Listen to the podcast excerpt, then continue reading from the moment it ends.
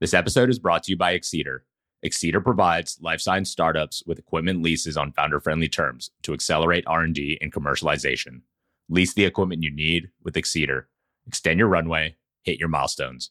As a podcast listener, you can redeem exclusive discounts with a growing list of biotech vendors and get $500 off your first equipment lease by using promo code TBSP on excedr.com slash rewards. Welcome to the Biotech Startups Podcast by Excedr. Join us as we speak with first time founders, experienced scientists, serial entrepreneurs, and biotech investors about the challenges and triumphs of running a biotech startup. Gain actionable insight into navigating the life sciences industry in each episode as we explore the business of science from pre seed to IPO with your host, Jon Chee. The purpose of the Biotech Startups podcast is to provide general insight into the ever changing world of life sciences through the experiences of a variety of guests. Excedr is providing this content for general informational purposes only. Reference to any specific product or entity does not constitute an endorsement or recommendation by Excedr or its affiliates. The use of information on the Biotech Startups podcast or materials linked from this podcast is at the user's own risk. The views expressed by guests are their own, and their appearance on the programme does not imply an endorsement of them or any entity they represent. Views and opinions expressed by Excedr representatives or its guests are those of the representatives or guests and do not necessarily reflect the view of Excedr affiliates and content sponsors. In our last episode, we spoke with Jacob Glanville about growing up in Guatemala as a child, moving to the United States, and attending UC Berkeley. If you missed it, be sure to go back and give it a listen. Today, we're excited to continue our conversation, diving into his time at Pfizer and studying at Stanford University. So sit back, relax, and let's get started. After I graduated, I worked for a while longer with Kimmen Sjölander's group and then started looking for jobs in industry. A mathematician I had worked with, a Cuban mathematician, her ex husband worked at a site at Pfizer. And so through that, I got a job interview. And like, I bought some terribly awful suit in retrospect because I didn't know what I was doing. I, have been there. I've been yeah. there. Yeah sweated like crazy, did everything I could. And I showed up and had, you know, it was like a four hour interview. It was like very different. Before I was working at a restaurant. It was like a really cute little restaurant, Anne's Kitchen on Telegraph in Berkeley to like yep. help make ends meet. I was living in the co op. I'd worked in labs, but you know, the interview there is very informal. It's like basically the professor yeah. decides whether they like you and whether you sound yeah. like you're not too much of an idiot. They're like, all right, you're worth some time. Yeah. Where this thing was, I'm meeting with everyone all day long. Some of them were really hammering you. And so I left not knowing how it went and just knowing that it had been four months since I had a job and I better figure this out or I'm going to be out of my apartment. And then I got the job. And the, what I was excited about about that site was that this was a site that had recently been purchased by Pfizer because it did antibody engineering and discovery. And so like at the time, yeah, in 2008, yeah, it was like perfect, right? So yeah. Pfizer, like many other companies, were like, well, we better start acquiring some companies that do this antibody discovery stuff. This is important. And Pfizer in particular was historically just a small molecule company. And they kind of didn't need to change that quick because they were just like floating off of this infinite cash frat yeah. party of Lipitor and Viagra. But I think they were realizing the patent cliff was coming and they're like, well, shit, let's uh, let's acquire some biotechs. And so they'd acquired this site before I joined. And the site did antibody therapeutics and they discovered them through phage display and through hybridoma. So either immunizing mice and then pulling out the mouse antibodies, or this new technology I was exposed to that ended up having a big impact on the work I do, which is called phage display, which is a way of taking hundreds of people's immune systems and distilling them down into a vial of, of tens of billions of their antibodies and then searching through all of them. And I showed up. Person who hired me was just like, right, right. So your job is to make that man happy, therefore make me happy. I'll see you in six weeks. And then the dude left to go to the East Coast. And so that was literally my job was to go make those people happy. So I had this amazing ability to roll into this building with like a hundred people. And so I just went around and talked to everybody to be like, what do you do? What do you know? How can I make myself most wow. useful? And they hired me because I had the computational biology background, right? And so they wanted a programmer. Luckily, I didn't have a boss who's like, okay, congratulations, you're making widget A. Because then I would be stuck dependent on what that person in the bioinformatics line thought was important. Yep. And instead, I went and talked to all the scientists. I figured out what they did. And the nice thing about bioinformatics and computational biology is like, if I just walk in and be like, hey, tell me about how hybridoma screening works. They'll be like, "Hey, yeah, yeah, we're a little busy. Could you like fuck off?" But, yeah, yeah, yeah. but if I roll in there and say, "Hey, listen, I've got these new tools, and like I think I can make your job much faster if you can help me understand what you're doing," then they will open the doors for you, and so it becomes your passport to knowledge. And so I went from group to group to the kinetics group, the phage display group, the hybridoma group, the the biology, the expression groups, and basically did that bartering where I was like, look, I, I, let me understand what you're doing, and I think it makes some tools to make life easier for you. And it was also cool the way this guy Jaume Pons and Arvind, his buddy Arvind, the way they organized the place was very organic, which it enabled me to wander around through the rooms without someone being like, hey, you're in the wrong part of the hierarchy, fuck off was that a, a, cultural element of the company that they acquired, or is that Pfizer's style, where it's like that's not yeah, not no, it's not Pfizer's style. Pfizer's is much more hierarchical. Like they're huge, they have to be right. Yeah, they have to have yeah. some level. No, it was a small biotech, but also you bring up a good point. I actually, this is my theory that the reason big pharmas buy small biotechs is because the small biotechs innovate very quickly, and that's often the trade off. Is that like everybody wants to spend a huge budget in a big pharma to go build new tech and there are groups that are building great stuff. So i definitely you know i know a bunch of them. But i would say by and large the tendency is well let's let the new biotechs innovate and then we'll acquire them. Part of it is that the reward structure is more favorable. You're taking a much higher risk but you're also going to get a big chunk of the equity on a successful exit for a biotech. But the other part is that a small biotech can be more organic right? And you have these like two extreme versions of human organization. Like on one side you have the hierarchical model which is at the extreme, it's like militaries or a factory that's manufacturing cars, right? Where there's a specific set of reports and each person has a duty. They don't need to crosstalk to each other. They just need to execute. And communication goes up and down and not sideways. Um, it's super efficient, but it's terrible at innovating, obviously. Yeah. Sounds like it. Yeah. the other one is the organic model, which is everybody can talk to everybody. So it's like a herd of kittens, right? Yep. Super good at innovating, but inefficient. You're going to be wasting time. And so I think the biotechs err more on the side of their startups on the organic model, which helps them innovate more. I actually found it was very clever. The, the organizational structure that Jaume and Arvind put in place enabled that at Rinat, which is the site's name.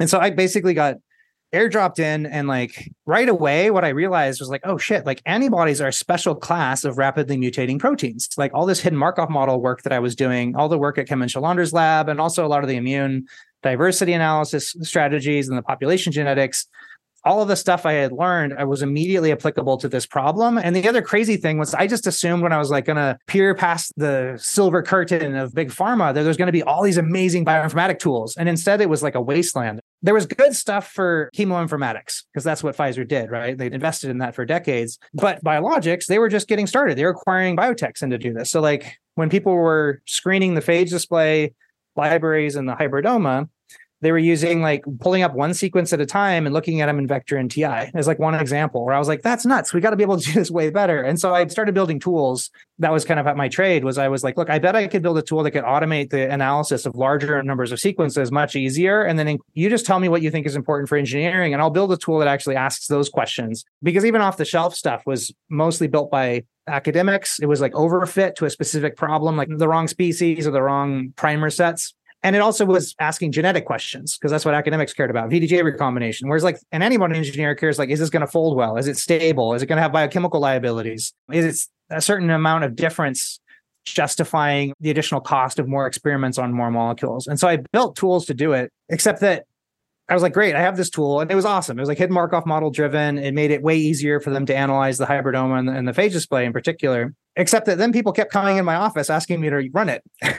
so, and so my uh, my buddy, like this guy Andrea Rossi, is like a computational crystallographer guy. He's like super awesome. He's an Italian, like super character. He was sitting next to me and he's like, Jake, uh, what is the problem? Now you have the uh, the job security, and I'm like, no, man, this means I can never get promoted because I have to do this fucking thing. Yeah, yeah, yeah. You're like typecasted. You're just yeah, like, you're stuck. I want different roles. I was like, I've already done that. It's no longer yeah. interesting. I solved the problem, and I think I benefited from. You know, Kimmen Sjölander was like a ruthless precision algorithm developer. You need to do the thing that a lot of people that call themselves computer scientists don't do, the science part, which is like, what are your positive and negative controls to validate that your algorithm is performing the way it should? What is your null model? Like all these absent things where a lot of these clowns just sit there and go, oh, well, it should work because I strung, you know, blast P together with this next thing. And so I'm like, well, have you tested it? Yeah. Like, yeah. have you tested it against a null model that performs better than random chance? She beat that into me pretty well and I implemented it So what happened was I was tired of these people coming in the office. And so I was like, what I need is a web server. The same stuff I was doing when I was hacking around and like the side jobs, I was helping people build websites mm-hmm. and I knew how to do Linux web servers pretty well. And so I took this like absolute garbage laptop that they hand out to everybody at Pfizer and I reinstalled Linux on it. And now it runs great. It's like, cause Linux is so computer efficient, right? In terms of memory and CPU and stuff. And so I ran Linux on it and I installed like the LAMP stack web server system. So it became a web server, even though it was a laptop. And then I called the Pfizer help desk because technically people can now reach it. They have to type in like AMR 1659, some crazy number, dot .pfizer.com. And then anyone in the building could type that in their browser and they'd actually reach my little web server. And I had my tools on it. So they could go run the tools through the browser. That's amazing. Except that the line was terrible. And so I called the help desk and I was like, hi, can I get a DNS alias? Another name associated with my I called it a server. I didn't tell them it was my laptop. Yeah, yeah. And they're, and they're like, what? Well, nobody does that, but I guess so. And I was like, nobody does that? I'm like, is antibody.pfizer.com available? And they're like, oh, yeah. And so now my laptop became antibody.pfizer.com. and it was a, just an old ratty laptop. Garbage. I don't want to like yeah. crap on Lenovo, but it's like an old Lenovo, right? Yeah. So again, what do you do if you have to hand out a hundred thousand laptops? You hand out the cheap ones. And so I basically, I, what I did is each time I had a new tool I built for one of the groups, I would go put it up on my web server. And it was simple, but it was a user interface. People would go and they could click a button, they could upload their data, it would analyze it for them, and it would provide them something very useful to them. And as a side effect, I was collecting all the data in a central location, so I could meta analyze lots of experiments. And initially it was our site, but then what I did is I'd over engineered the problem for Sanger. And so a high throughput sequencing group came and joined, and they had the ability to use these 454 Pyro sequencers, like one of the first high throughput sequencing instruments. They were using it to go look at genes with mutations in people that like should have a disease but don't as like a way to find new drug targets. And I was like, hey, I would really like to go look really deep into this antibody library to figure out why it doesn't work as well as I'd like. Or I'd like to look at mice immunizations to try to figure out why we miss, why we don't hit the epitope that we want to hit, the key target. And they're like, well, that's nuts, but all right. It was a little more nuanced than that. They were, yeah, yeah, yeah, yeah. I think Jaume and Arvind were real interested in the concept, so they were. Uh, it might have been their idea. Let's just be fair. Yeah. I think it was. so I remember what it was. They invited a speaker. It was actually a really early guy. Deserves the credit. It was this guy. I think he came a company called iSeq or something. Really early. It never really took off. Adaptive took over, but this guy was cool. Like I think it was Japanese guy with like long silver hair. I think he was the first person I had heard about using deep sequencing to analyze antibodies. And so we did it, and it turned out to be immensely useful because I was able to deep sequence the full antibody repertoire of our phage display library. And I could compare it to all of these panning programs that were happening first at our site, but now also at all the other sites at Pfizer that are using the library. And so I had the ability to look at a library before and after selection pressure. And that gave me an immense number of ideas on how to improve antibody discovery libraries. And then with hybridoma, similarly, you could look at the mice and look at their immune response. For the first time, you could answer the fundamentally simple but important question like, how many antibodies are popping out after you vaccinate? Can it change if you change the adjuvants or the timing of immunization? What are the constraints on this system that cause it to sometimes fail? And Pfizer let me publish. So I was publishing methods on this. And then next thing I know that we had all this data, they came in my office and they're like, hey, Jake, so you have all this data, you know, you've told me all these ways that the library could be better. Like, what if we gave you a synthesis budget, a big one, and we go synthesize the optimal library? And so I was like, fuck yes. And we used a technology, it was a synthesis technology called Slonomics. And then we also used a, a couple other technologies to build iteratively better libraries that were like much, much better. And I kept publishing on them. And it was this awesome cycle of like, figure out where libraries were deficient, build a library to address those issues, and then look at the sequences after selection on that one and learn how to iterate to improve the libraries each time so I did that for yeah, for I guess I was there for four years, and they let me publish a number of these papers. I had this great collaborator named Wenwu Zhai, another awesome guy named Javier Chaparro Riggers, and then Sawsan Youssef, who now works with me at Centivax and worked with me at Distributed Bio. Hi, Sawsan. yeah, who I met I think in that first month. Oh wow! Did you bug her? Yeah, that's what happened. I saw her give I ask a question because on Tuesdays they had these meetings where everyone would go and present their research, which is fucking smart, right? Because it's a carrot and a stick. If you've been slacking off, you know you have to go embarrass yourself in front of the entire company once every three months. But if you've done good work like me, I was like, I want to work my ass off because that's my chance for everyone to see what I'd done. I saw it as a huge opportunity. And so someone else was giving a talk and I see this lady over there asking these like gnarly, awesome questions. And I was, you know, I loved immunology. I felt like I wasn't close enough to it yet. And I could tell she was an immunologist. And so I wandered around the building until I could find her. And she remembers it, the details. She, I walked in her office and I'm like, you're smart. I want to work with you. so that's how it began. Like, who's this young gun that's just like yeah. coming through, just barging through? She was hard to find too. They had her down in the basement somewhere. It was like, I had to like do a little walk to find her. Yeah. But yeah you know, hearing about your experience at Pfizer and Rinat, it sounds almost like the dream. It sounds like really collaborative culture, kind of freewheeling, but a meritocracy where you have to show results. Then they like give you a big budget. In retrospect, it sounds like, duh, should be doing this. But you had the ability to do your thing. Like, yeah. why leave? It was also a pressure cooker. So they definitely mm. pushed everybody. And uh, that's not why I left. Actually, I liked the pressure. I think honestly, like those guys helped bring the best out of me. And in particular, I, I want to recognize Arvind because I asked to report to him once the first guy I was reporting to had left the company during the Wyeth acquisition. And I just really respected Arvind. I, he's a hard ass, but he's a Sikh, you know, there's a certain like warrior personality and a really good scientist. And he's like a hard ass, but he'll take the time to help you understand, but like force you to figure it out. Right. Yep. I think he was one of the most influential people in my scientific career. And I thrived working with him the reason I left was that I had been promoted four times when I was there. I had a BA, right? And So I was promoted four times. So I was a principal scientist with a BA. I was probably like one of the fastest promoted people in the history of Pfizer. but I didn't think I was going to get promoted a fifth time. You know, I, maybe it would have happened over time. But the other reasons were I felt that I think because I was like a just luck, I was an early mover and being able to have access to these high throughput sequencing tools to look at the immune system, but also I was like basically immune engineering, right? I was using synthesis to build repertoires to test hypotheses on the way that they worked. And I was building a bunch of these ideas. And I think I, I was one of the first people to get a look at the data. And because I was a proto immunologist, a molecular biologist, and a computer scientist, it was actually all happening in my head as opposed to having it around a meeting table, which is normally in these cross disciplinary areas, you have different people trying to meet and interpret the data and they're miscommunicating and stuff. And so I think my cross training and combined with early access to immune data gave me a lot of hypotheses on how to build radically better libraries and also this kernels of an idea of how to create a universal vaccine. And some people were like, Jake, like, why the hell would you leave?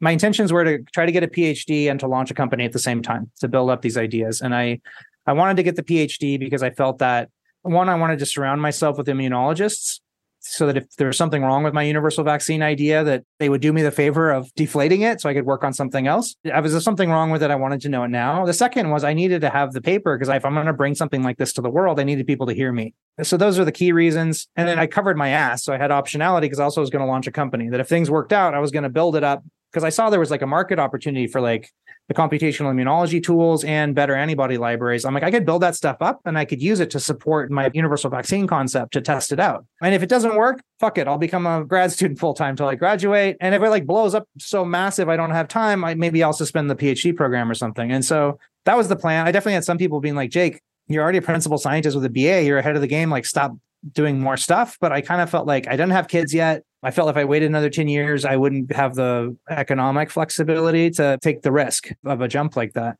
And I had this idea that was like burning a hole in my pocket. I had to go do something about it. And so, again, I only applied to Stanford and Harvard because my wife's in the Bay Area. I was like, I'm not going to go to Harvard. It's across the country. And Stanford liked me. And so I was like, okay, I guess I'll go to Stanford. And I like them too. I think I had an advantage, like a lot of people that do PhDs. Well, let me stop you real quick.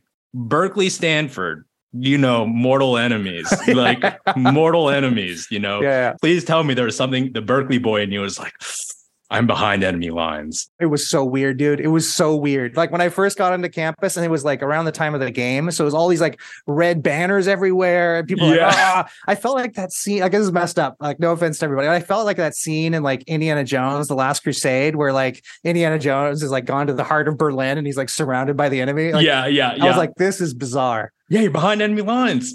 you're like, you're in Berkeley for so long. Like, it's like, how could you? It was weird. Although I gotta say, like, I enjoyed my time at both institutions, but I think maybe it's just grad school was the best fit for me. But it was a smaller community. Like, you would notice if I wasn't around. So I get calls yeah. like, Jake, your attendance at Student Journal Club is disappointing. And I'm like, well, that's a coincidence. I find Student Journal Club disappointing. Yeah. they're like, well, you got to attend. And yeah. So yeah. I left I, you know, I, I, had been accepted. I, I, I gave them like four months warning, so I did a lot of time for the transition. I love that team, and so I wanted to make sure I didn't cause a disruption or anything. Yep. It was a headache for me because they wanted me to go hire a replacement, and they didn't like anybody else. So. Yeah, I realized it was kind of a very specific point in time. Looking back on your experience at Pfizer, I'm thinking about maybe someone who's in a similar spot, undergrad, studied, you know, had a badass experience in a lab and they're now like, what's next? Because it sounds like everything that you've experienced is kind of like this additive, organic thing where it's like, well, I experienced this and you piece it together. But would you recommend that people go experience what big pharma is like and get kind of something similar? Or is that just a rare point in time? So here's my thoughts on this. So it depends on the field and the person, but I think when it comes to biotechnology, particularly if the person's doing any type of bioinformatics or computational biology, you're useful right away. Out of a BA, you can go, especially if you have that hybrid training. If you're familiar with the biology and the computer science, because like that's it's always scary to me. People are bioinformaticians, but they're really just computer scientists who like happen to be like analyzing some like nucleotide sequences. Because I, I think that's very susceptible to a combination of like arrogance and ignorance. But if you have some of both, then you are right away useful. And I think you can get probably more practical training if you're deployed into the right group because you can be very impactful. You're going to be impactful in a PhD program as well.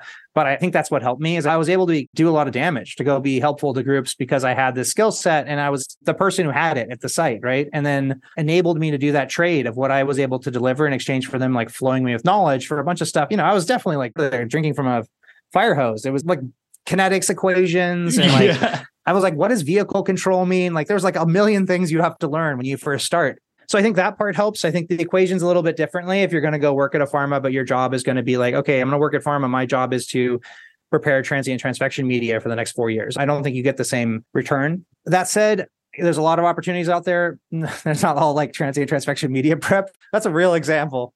Well, I have a funny story because, uh, you know, when my first job, the lab didn't have enough money for a liquid handler. So I was just pipetting, doing cell line, cell culture, right? Which actually is the inspiration for Excedr, where I was just like, why don't we just get the liquid handler? why do I have to keep doing cell line maintenance?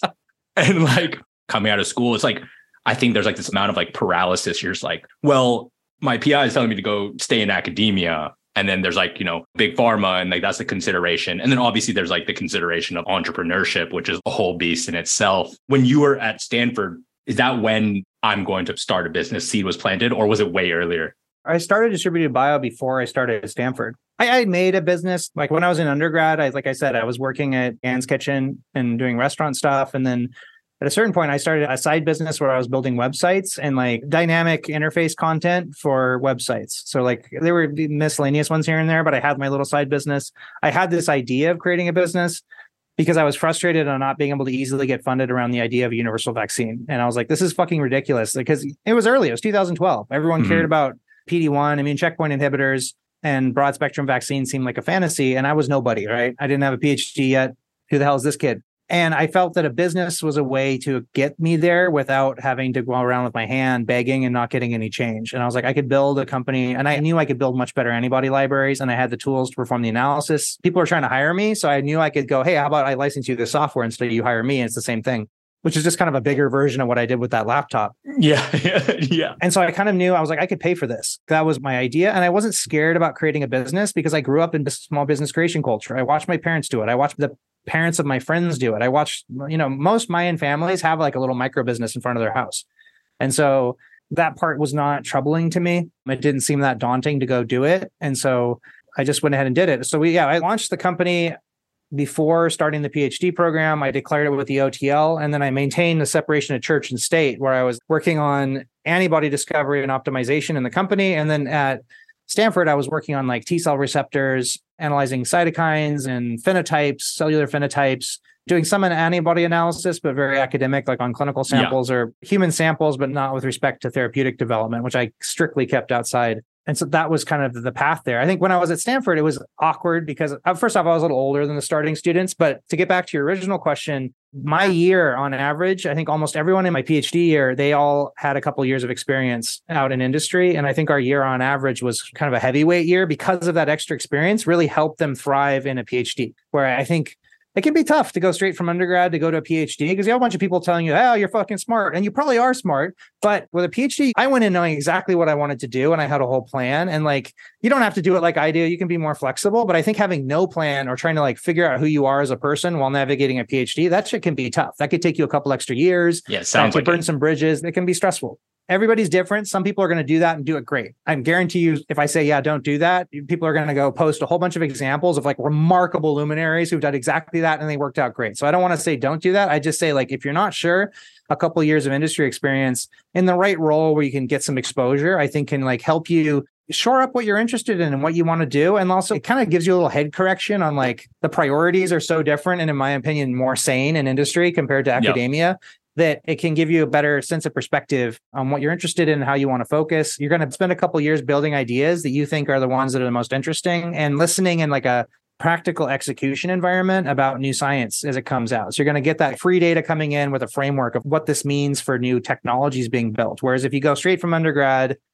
you're basically going from lecture to lecture and it's hard to know what's important because the people who are telling you what's important are academics who what is important to them is often wildly different and that may be exactly where you want to go. You're going to be an awesome professor go do that. Those are the right people to listen to for that because they're going to give you that strategic toolkit on how to read the wind of what is currently in the academic zeitgeist and either like go against the wind to find something new or to like be the first one in front of the line to make sure you put your stamp on the cool new thing when it pops up and like read grant review board successfully yeah. and those sorts of techniques which are really different set of techniques than industry where the goal is to go create something and get there quickly and so forth I'm really seeing like a common thread, and I I very much feel the same way. It's just like get exposure because you don't know what you don't know.